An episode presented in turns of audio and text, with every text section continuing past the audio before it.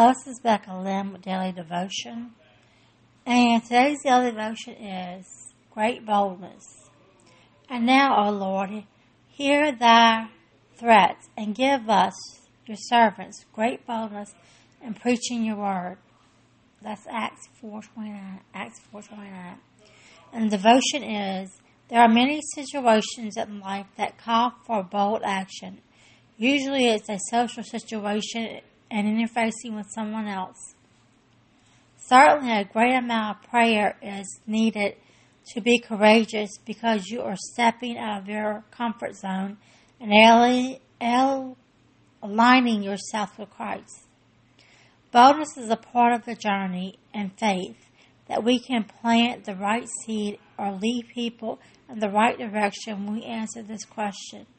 No matter how small it may be, is there something, is there a step you could take towards being bold in your faith? And that's today's daily devotion with Becca Lynn. Talk to you later. Bye.